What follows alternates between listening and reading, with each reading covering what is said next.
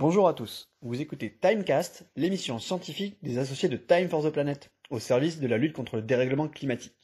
Il est temps d'accueillir notre invité de la semaine. Aujourd'hui, je vous propose une présentation de Time for the Planet en 3 minutes. C'est parti. Vous avez certainement entendu parler du dérèglement climatique, principalement lié à ces gaz à effet de serre qu'on émet dans l'atmosphère et qui s'amusent à trifouiller le thermostat de notre planète. Les scientifiques nous proposent deux solutions à appliquer pour stabiliser ce thermostat.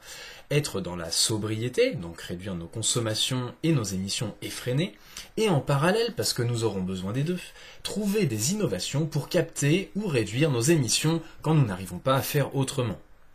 La bonne nouvelle, c'est que ces innovations existent déjà dans les laboratoires ou dans la tête de certains inventeurs, mais elles n'ont pas encore eu les moyens financiers, humains et entrepreneuriaux pour se déployer à l'échelle mondiale. C'est là qu'intervient Time for the Planet, un mouvement citoyen qui s'est donné la mission de déployer 100 innovations, rien que ça, à l'échelle mondiale pour lutter efficacement contre les gaz à effet de serre. Et pour réaliser ça, Time for the Planet a mis en place quatre étapes. Attention, c'est structuré. Première étape, identifier les innovations ayant un fort potentiel d'impact direct sur les gaz à effet de serre. Alors pour faire ça, on a plus de 5000 bénévoles qui évaluent ces innovations, puis un comité d'experts qui en sélectionne les meilleures, et enfin on valide le potentiel de ces innovations par des tests marchés et des rendez-vous clients. Deuxièmement, on va financer ces innovations pour leur permettre de se déployer rapidement à l'échelle mondiale. Ce financement vient d'entreprises, d'organismes et de citoyens comme moi, ou même beaucoup plus fortunés que moi, qui ont investi dans Time for the Planet. C'est un investissement en action qui ne rapporte pas du tout d'argent puisqu'il n'y a pas de dividendes financiers. Par contre, vous aurez des dividendes climat qui vous permettront de connaître la quantité de gaz à effet de serre que vous aurez permis de capter ou d'éviter avec votre investissement.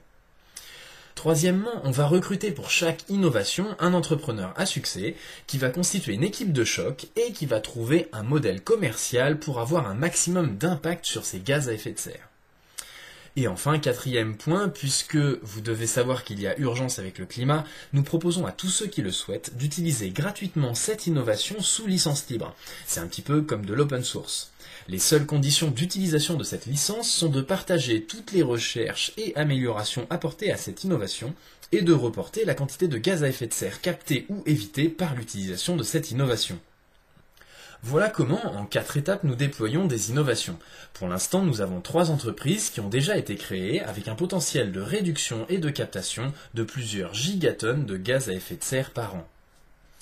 Aujourd'hui, Time for the Planet est l'un des plus gros crowdfunding d'Europe avec 9 millions d'euros investis, plus de 48 000 citoyens et entreprises actionnaires en seulement deux ans, avec l'ambition de lever 1 milliard d'euros.